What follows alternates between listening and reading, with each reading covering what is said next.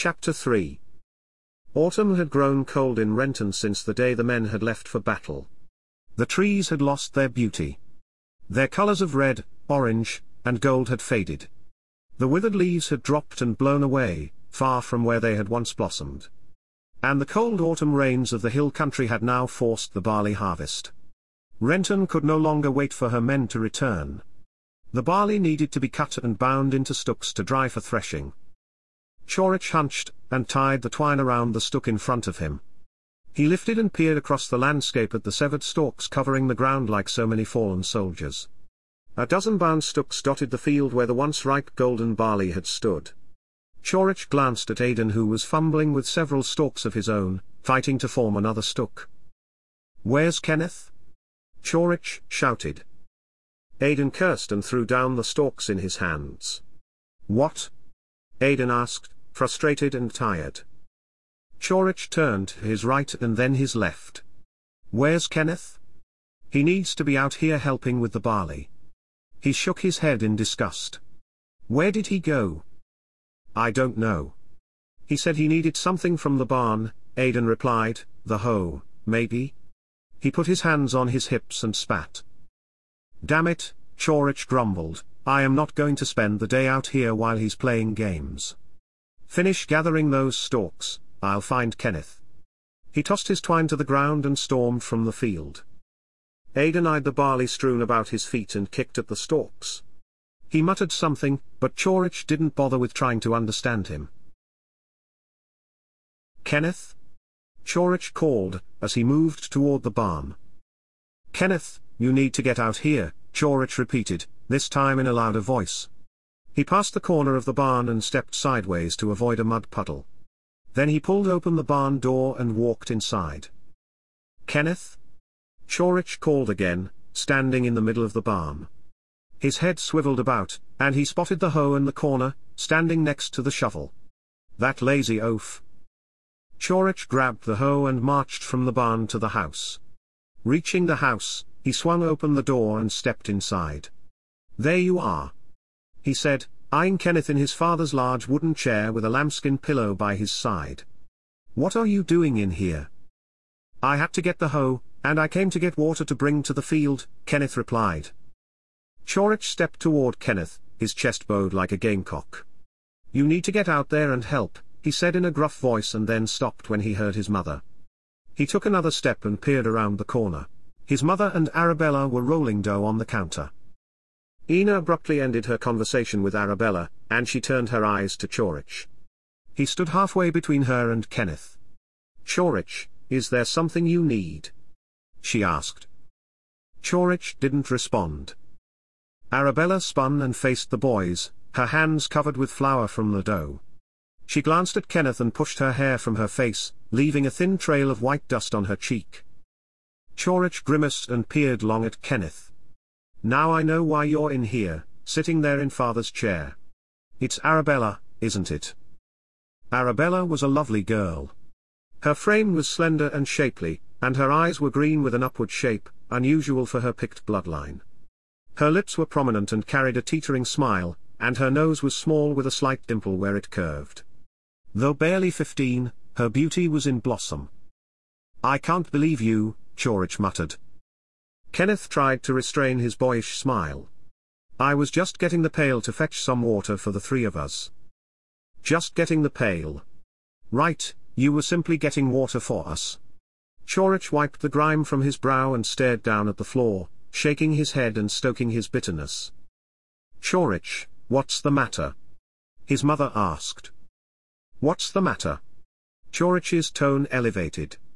Aidan and I are out in the field, working ourselves to death to try to feed this family, and Kenneth is loafing in here, sitting in father's chair and chatting with Arabella. Chorich. His mother scolded. Mother, this is wrong, he should be helping. When father gets back. Your father is not back, and until he is, Ina stopped and held her words. Kenneth lifted from his seat. When father gets back, he'll know that I've helped. Because I came in to get water doesn't mean I am not working as hard as you, Chorich. Don't tell me what father would suppose. If he were here, he'd backhand you into the field himself. Chorich turned, marched to the door, and then paused. Don't bother with bringing water, Aidan and I have work to do. He hastened out the door, slamming it with a bang as he departed. Kenneth turned to face Arabella, yet didn't speak a word. She stood silently next to his mother with her head tilted down, then she glanced at Kenneth and offered a sympathetic smile. Kenneth responded with a disappointed frown, disappointed with himself as much as his brother. Then he turned to his mother, I'm sorry, mother. Don't worry about the water pail. Without waiting for a response, he walked toward the entryway. He pressed his shoulder against the door, pushed, and stepped outside. It was nine years prior that Constantine and his wife, Senga, took in a small orphan girl of five. Constantine found the orphan when he and his men were returning to Cashel after a skirmish with the Picts. On their return, they came across an unsettling sight, a horrific sight negation a Pict family waylaid, slaughtered, and left for dead. The killings were not typical of a clash amongst clans. By appearances, it was not the work of the Scots or the Picts. One of the older men swore it held the marks of a Viking attack, though the Vikings had not been in Britannia for decades. The only survivor was the young girl who had been hidden by her father. The child was nearly dead from starvation when Constantine found her. He brought the young girl home to his wife, Senga, to care for her. The two raised the girl as their daughter. She would be their only child. Her name was Arabella. At Senga's passing six years later, it was Constantine who kept Arabella from utterly closing off her world. Having lost her father and two mothers, Arabella had grown familiar with loss, a familiarity she didn't care to know again. Outside, Kenneth ran to catch his brother. Chorich, I'll take the hoe. I left the field to get it, I'll take it now, Kenneth hollered as he drew closer to Chorich. Chorich continued toward the field as though he hadn't heard a word. He let the head of the hoe sway in front of him and hit the ground, pushing off of it with each step like a walking stick. Kenneth caught Chorich and remained a step behind. Chorich, let me have the hoe. He tapped his brother's shoulder, Chorich. Chorich turned. Don't push me, Kenneth. He snapped. I need the hoe, Chorich, Kenneth said as he grasped the shaft of the hoe with his hand. Chorich gripped the hoe with both hands and yanked it back. Well you don't need it anymore? Go back inside with the women and rest up and get your water, he said, his breathing heavy and accelerated. Chorich, why do you have to get so angry? I was only trying to get some water for us. I know Aidan was thirsty. I was thirsty. What are you so mad about? Chorich stepped close and edged his chin towards Kenneth's face. Why am I mad, Chorich said, his lips barely moving, because I should be out with the men and instead I'm here with you, and your godforsaken laziness. Father would have your hide if he knew you weren't helping, at least Aidan is willing to work. Can't you at least do that? I have been cutting barley all morning. I stop for one moment and you're furious. Kenneth's heart thumped in his chest, guessing what may happen next. Why do you have such a problem with it, Chorich? Problem. Problem.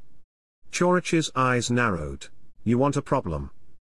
In a blink, the staff of the hoe thumped Kenneth's chest, knocking him backward and off balance.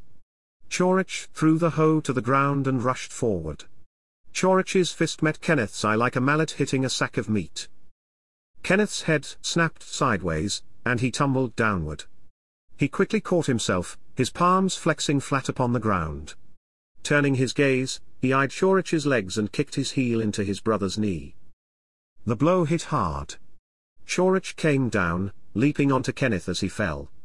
Their bodies tangled, with Chorich on top. Chorich freed his hands and punched Kenneth square in the mouth. Again, he punched. He raised his fist once more. Chorich.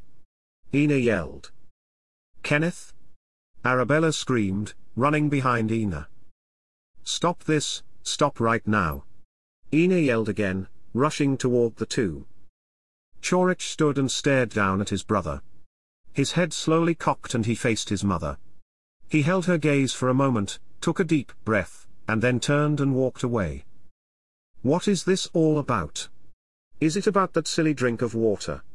Is that why you needed to fight your brother? Answer me, young man. Ina demanded, marching behind her son. Chorich stooped and picked up the hoe. He held the tool in one hand while shaking the bloody fingers of the other, trying to dispel the sting of his punches. He gazed at his mother. Mother, he sits inside and refuses to work, and then he runs out and yanks the hoe from my hands. He had it coming. Ina stared at Chorich, studying the angry boy. She tried to speak calmly, he's been in that field all morning with you and Aidan. The three of you have worked tirelessly to cut the barley. Why can't you take a rest? The barley can wait. Chorich said nothing. He struggled to look her in the eyes. Then he turned and gazed across the field as if watching for someone in the distance.